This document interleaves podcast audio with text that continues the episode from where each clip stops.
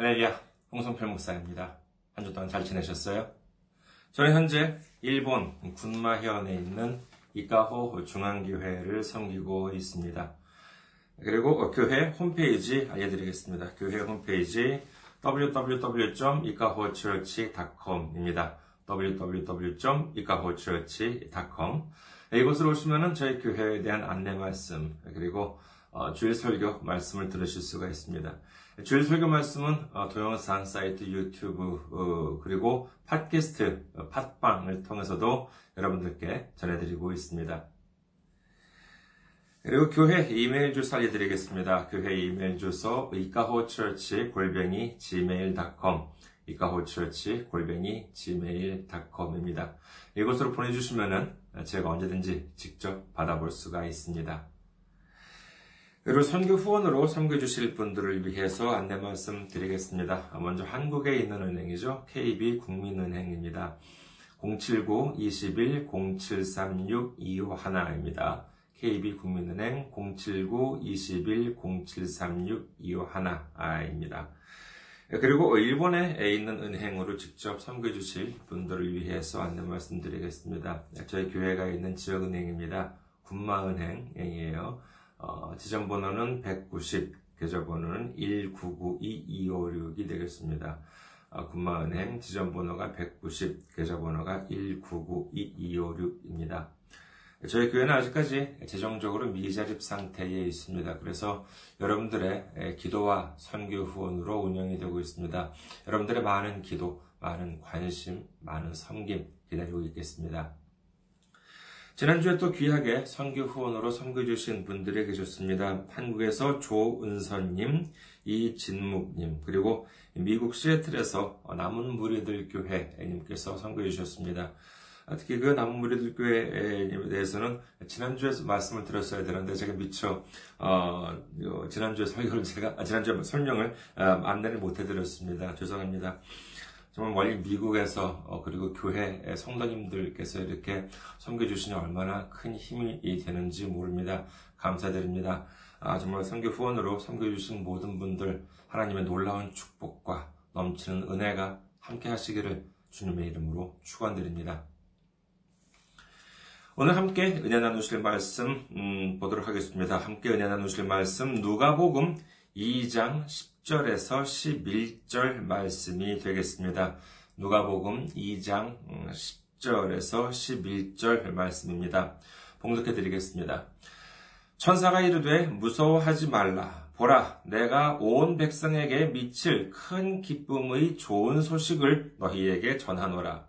오늘 다윗의 동네에 너희를 위하여 구주가 나셨으니 곧 그리스도 주시니라. 아멘. 할렐루야. 주님을 사랑하시면 아멘 하시기 바랍니다. 아멘. 저는 오늘 여러분과 함께 참으로 큰 기쁨이라는 제목으로 은혜를 나누고자 합니다. 지난주에는 어, 예수님께서 이 땅에 오신 날을 기념해서 성탄절 예배로 어, 드려졌습니다. 어, 성탄절 크리스마스라고 하면은 뭐 말하자면 예수님의 생일이라고도 할 수 있겠지요. 얼마 전에 제가 살고 있는 일본에서 이렇게 보니까는요, TV를 이렇게 보니까는 어떤 퀴즈 방송에서 이런 문제가 나왔는데, 어, 일본에서, 일본의 퀴즈 방송인데, 한국에서는 옛, 옛부터 생일날 이것을 먹는 전통 문화가 있는데, 이게 무엇인가요? 라고 하는, 예, 그와 같은, 어, 내용이었습니다. 답이 뭐겠습니까? 어, 외국 사람들한테는 낯설게 느껴질지 모르지만, 뭐 한국 사람이라면 누구나 다 알고 있는 상식이지요. 어, 그렇습니다. 미역국입니다. 사실 이건 좀 뭐 이상하긴 하지요. 생각해 보면은요. 미역국은 원래 아이를 낳은 그 산모에게 좋은 음식이라고 해서 아이를 출산하고 난 다음에 산모들께서 이제 먹는다고 이제 하는데 여기서부터 유래가 되어서 이제 자기 생일이 되면 이제 먹는 음식이 된 것 같습니다. 일본에는요, 뭐 이건 뭐 생일은 아니지만 일본에는 또 이제 크리스마스 이브가 되면은요, 또 치킨을 먹는 문화가 있습니다. 칠면조도 아니고 치킨이에요. 어, 매년 느끼는 것이지만은 참으로 흥미로운 문화 같습니다. 2000년 전에 마리아가 예수님을 낳고 난 다음에 뭐 미역국을 먹었는지 치킨을 먹었는지에 대한 기록은 뭐 없기 때문에 자세하게는 모르겠습니다만은 그리고 또 그 날짜가 지금 달력으로 정말 계산해서 12월 25일이었는지 아닌지는 신학자들 사이에서 여전히 다툼이 있다고는 합니다만은 어찌되었든 지금으로부터 대략 2000여 년 전쯤 학자들은 대략 뭐한 기원전 4년경이라고 이제 하는데 그 무렵에 예수님께서는 분명히 이 땅에 오셨다는 것, 이것은 음, 확실한 것입니다. 생일 되면은 어떻습니까? 주변 사람들이 그 사람을 축하해 주지요. 그러면은 축하를 받는 사람들은 어떻게 대답합니까? 감사합니다. 아, 이제 이렇게 인사를 합니다. 이러면 한국 사람도 그렇고 어, 일본 사람도 그렇고 뭐 세계적으로 보더라도 어, 다 같겠지요. 생일을 축하해주고 그리고 그 축하한다는 말에 감사하다하고 화답하는 이유는 이 생일이라고 하는 것이 뭐 비록 뭐 내 의지에 따라서 어, 태어난 것은 아님에도 불구하고 분명히 그 본인에게 있어서는 좋은 일이다라고 하는 전제가 깔려 있기 때문이다라고 할 수 있겠습니다. 성경에 보더라도 어, 생일에 잔치를 벌였다라고 하는 기록은 있습니다. 예, 구약 보면은 욥기 1장 4절 그의 아들들이 자기 생일에 각각 자기의 집에서 잔치를 베풀고 그의 누이 세 명도 청하여 함께 먹고 마시더라 라고 기록이 있고요. 신약을 보면은 마태복음 14장 6절 마침 헤롯의 생일이 되어 헤로디아의 딸이 연석 가운데서 춤을 추어 헤롯을 기쁘게 하니 예, 이와 같은 기록으로 볼 때, 예, 비록 대단히 뭐 큰 부자나, 아, 뭐 왕이 아니더라도, 어, 일반적으로 생일을 축하하는 문화는 당시 이스라엘에도 어, 있었던 것으로 짐작을 할 수가 있겠습니다. 그렇다면 예수님께서는 이 땅에 오셨을 때 예수님께서는 본인의 생일에 대해서 어떻게 생각하셨을까요? 이처럼 생일을 축하하는 문화가 분명히 있었을 텐데도 불구하고 이상하게 이 성경을 보면은요, 어디에도 예수님의 생일 잔치를 벌였다라고 하는 기록이 없습니다. 참 신기하지요? 우리가 한 아이의 탄생을 기뻐하고 축하하는 이유가 무엇이겠습니까? 일반적으로 한 생명의 탄생이라고 하는 것은 희망을 뜻합니다. 이는 자신만이 아니라 아이를 낳은 어머니한테도 마찬가지입니다. 성경에도 다음과 같은 기록이 있습니다. 요한복음 16장 21절. 여자가 해산하게 되면 그때가 이르렀으므로 근심하나 아기를 낳으면 세상에 사람 난 기쁨으로 말미암아 그 고통을 다시 기억하지 아니하느니라. 이처럼 새로운 생명의 탄생은 기쁨이고 희망을 나타내는 것입니다만은 반면에 예수님의 탄생은 어땠을까 하는 생각을 해보았습니다.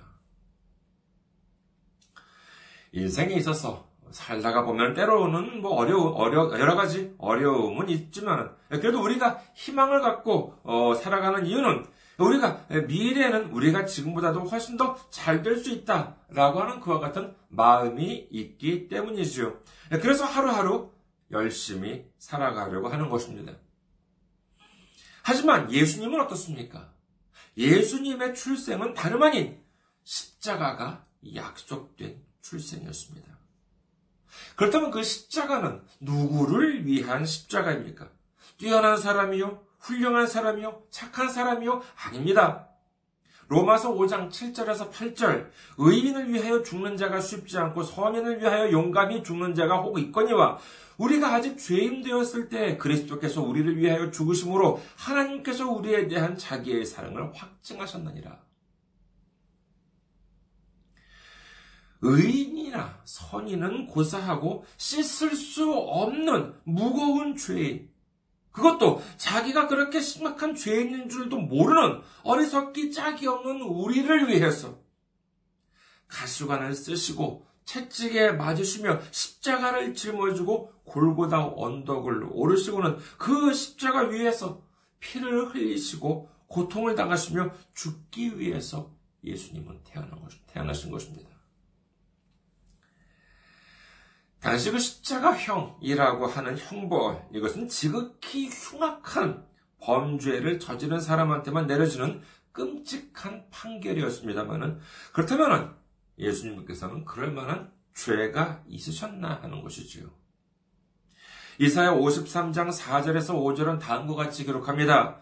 그는 실로 우리의 질고를 짊어지고 우리의 슬픔을 당하셨거늘, 당하였거늘, 우리는 생각하기를 그는 징벌을 받아 하나님께 맞으며 고난을 당한다 하였노라.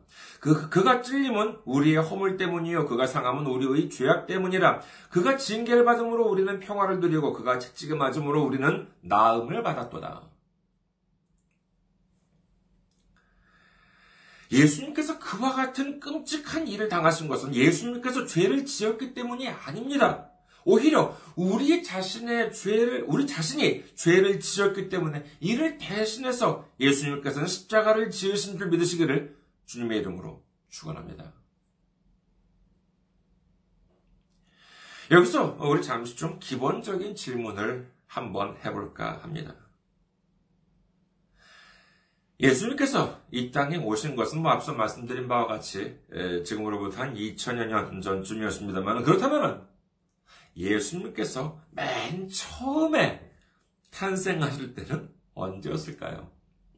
혹시 그런 생각 안 해보셨습니까? 제가 신학교에 입학하고 에, 성경을 제대로 배우기 전까지는요, 저는 저 나름대로 이 부분에 대해서 여러 가지 생각을 해보았었습니다.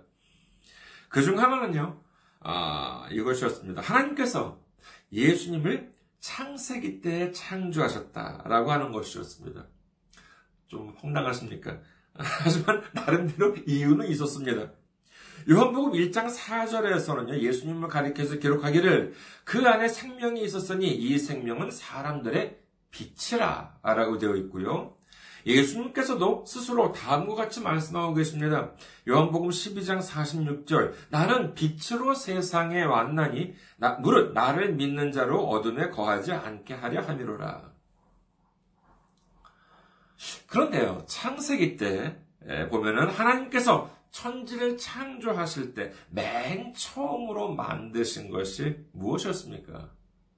창세기 1장 3절 하나님이 이르시되 빛이 있으라 하시니 빛이 있었고 이렇게 기록되어 있잖아요. 그렇기 때문에 저는 아하 하나님께서 세상을 처음 만드실 때 맨 처음에 예수님부터 창조하셨구나 라고 하는 생각을 해도 이상한 것 없지 않습니까? 그런데 이런 생각도 해봤습니다. 예수님께서 마리아를 통해서 태어나셨는데 태어나시기 전에 이미 하나님께서는 사자를 통해서 예언을 하시고 그 다음에 예수님이라고 하는 이름까지도 어, 이렇게 붙이라 그렇게 붙이라라고 하고 이름을 주셨습니다. 물론 이 점만 보면은 대단히 놀랍기도 하고 어, 놀랍다고도 할 수 있겠습니다만 성경에서만 보자면은요 이와 같은 일은 그 이전에도 종종 있었습니다. 예를 들었어요. 아브라함의 아들 이삭이 태어날 때에도 그랬고, 뿐만 아니라 창세기 16장 11절에 보면은요, 아브라함의 아내의 여종인 하갈이 아들을 낳을 때에도, 어, 하나님의 사자가 아, 이스마일이라고 하라라고 하는 이름까지 주셨다. 이렇게 성경은 기록합니다. 그리고 뭐 영화로도 유명한 사람이죠. 사사기에 등장하는 삼손도 하나님의 사자가 그의 출생을 예언했었고 신약에 와서는 누가복음 1장 13절을 보면은요 세례 요한이 태어날 때에도 이를 천사가 알려주었을 뿐만 아니라 역시 요한이라고 하는 이름을 친히 하나님의 사자가 아, 지어주곤 했습니다. 마태복음 1장이나 아, 누가복음 1장에 보면은 이른바 수태고지라고 해서 천사 가브리엘이 마리아에게 나타나서 그 출생을 예언하고 예수라고 하는 이름까지도 이렇게 알려주고 그랬습니다만은 이처럼 성경적으로만 본다면은 이와 같은 일은 처음 있는 일, 예수님 때가 처음이다라고 하는 일은 아니었습니다. 때문에 저는 아 이 그 예수라고 하는 분이 이삭이나 삼손이나 세례 요한 같이 사람으로 태어났지만은 하나님께서 너무나도 사랑하셨기 때문에 하나님의 독생자로 삼으신 것이 아닐까라고 하는 생각을 했던 적도 있었습니다. 하지만 역시 사람은 배워야 해요. 뭐냐면은요. 제가 아, 신학을 공부를 하다 보니까는요, 이 교회 역사를 배워보니까는 뭐 이것만이 아니라 이와 같은 이제 생각만이 아니라 더 많은 더 많은 다양한 주장들까지도 이미 옛날에 다 나와 있었던 상황이었습니다. 그러니까 이와 같은 문제들은 무슨 기발하다는 것이 아니라 뭐 이미 훨씬 옛날에 나올 거 다 나오고 그리고 이미 다 완전하게 해결된 문제들이었던 것이지요. 이 사실을 알고 제가 얼마나 부끄러웠는지 모릅니다. 일단 예수님과 빛에 대해서 생각해 본다면요. 물론 예수님께서는 빛으로 오셨다라고 하는 말씀은 하셨지만 그렇다고 창세기에서 하나님으로부터 창조되었다라고 하는 것은 사실이 아닙니다. 만약에 그게 사실이라고 한다면 무슨 일이 발생하느냐 하면요. 예수님은 하나님이 아니라 피조물이다 라고 하는 말이 됩니다. 그러나 성경은 어떻게 기록합니까? 요한복음 1장 1절에서 3절에서는요, 예수님을 가리켜 다음과 같이 기록하고 있습니다. 요한복음 1장 1절에서 3절. 태초에 말씀이 계시니라. 이 말씀이 하나님과 함께 계셨으니 이 말씀은 곧 하나님이시니라. 그가 태초에 하나님과 함께 계셨고 만물이 그로 말미암아 지은 바 되었으니 지은 것이 하나도 그가 없이는 된 것이 없느니라. 여기서 태초에라고 하는 것은 이 세상 만물이 창조되기 전을 뜻합니다. 이는 단순히 우리 눈에 보이는 하늘과 땅만이 아니라 시간을 비롯해서 세상의 모든 법칙, 그 모든 것들이 창조되기 전이다라고 하는 뜻을 얘기하는 것입니다만 그때부터 이미 예수님께서는 아버지 하나님과 함께 계셨으며 뿐만 아니라 요한복음 1장 3절에 뭐라고요? 만물이 그로 말미암아 지은 바 되었으니 지은 것이 하나도 그가 없이는 된 것이 없느니라 라고 기록하고 되어 있는데 이는 예수님께서는 우리와 같은 피조물이 아니라 창조주 하나님이다라고 하는 것을 분명히 말씀하고 있는 것입니다.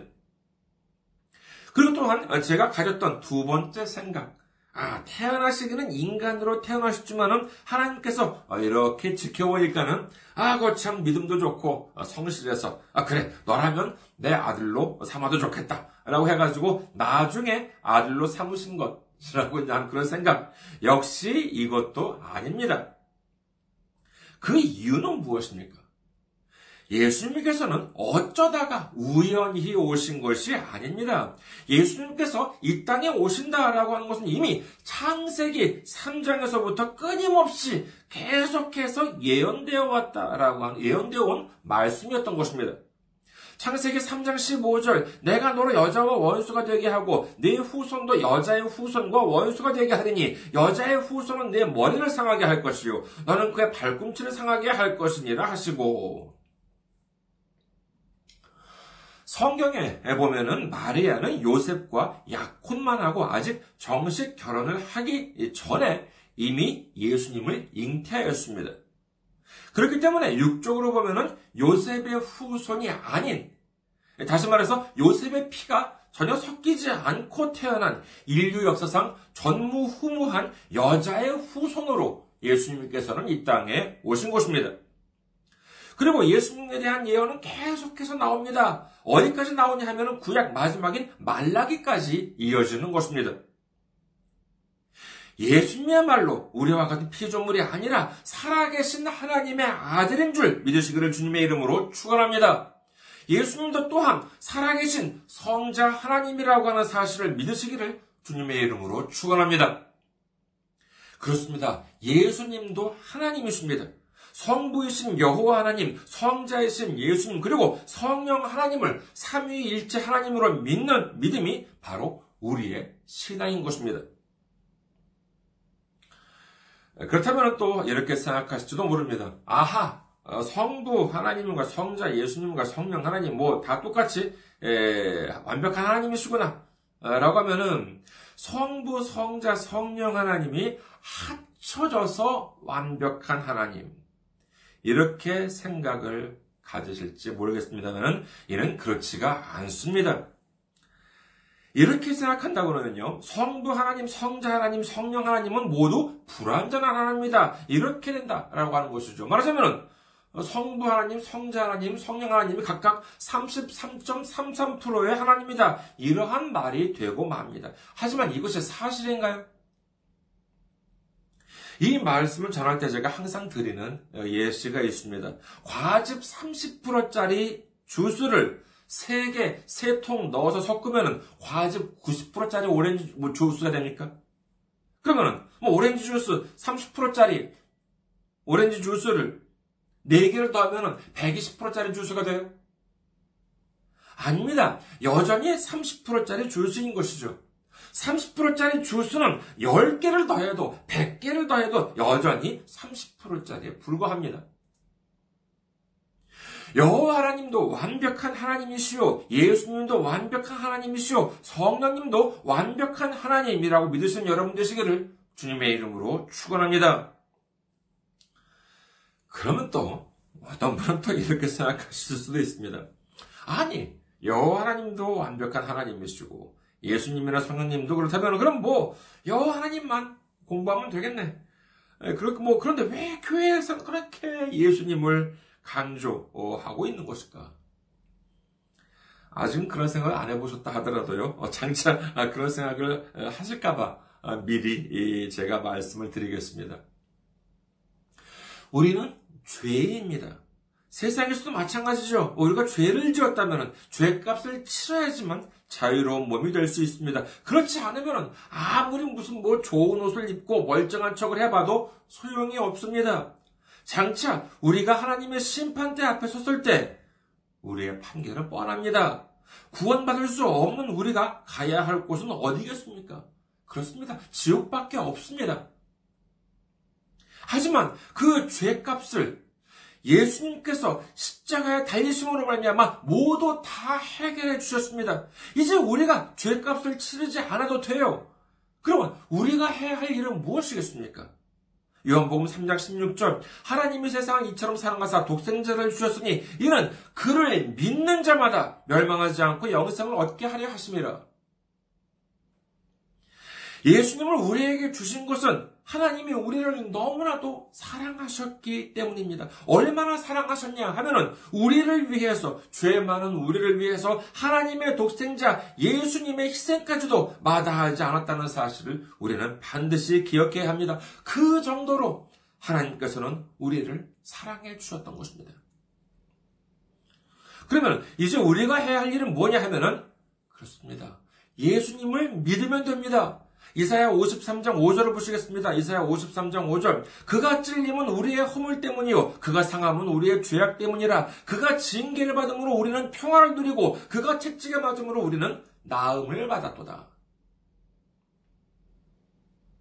예수님께서는 우리를 위해서 채찍을 맞으시고, 예수님께서는 우리를 위해서 십자가를 짊어지시고, 예수님께서는 우리를 위해서 피를 흘려주셨고, 예수님께서는 우리를 위해서 생명을 주셨다는 것을 믿기만 하면 되는 것입니다. 만약에 예수님이 없다면 우리는 하나님과 아무런 상관이 없게 됩니다. 구원과 상관이 없게 됩니다. 천국과 상관이 없게 됩니다. 오직 예수님이 계시기 때문에 예수님께서 우리의 죄를 모두 다 해결해 주셨다는 것을 믿기만 하면은 이 모든 축복이 다 우리의 것이 되는 줄 믿으시기를 주님의 이름으로 축원합니다.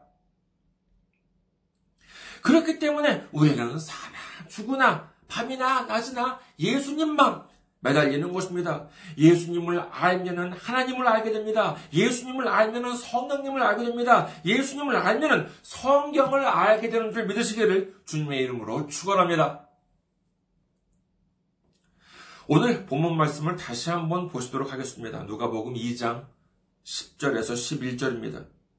천사가 이르되 무서워하지 말라 보라 내가 온 백성에게 미칠 큰 기쁨의 좋은 소식을 너희에게 전하노라 오늘 다윗의 동네 너희를 위하여 구주가 나셨으니 곧 그리스도 주시니라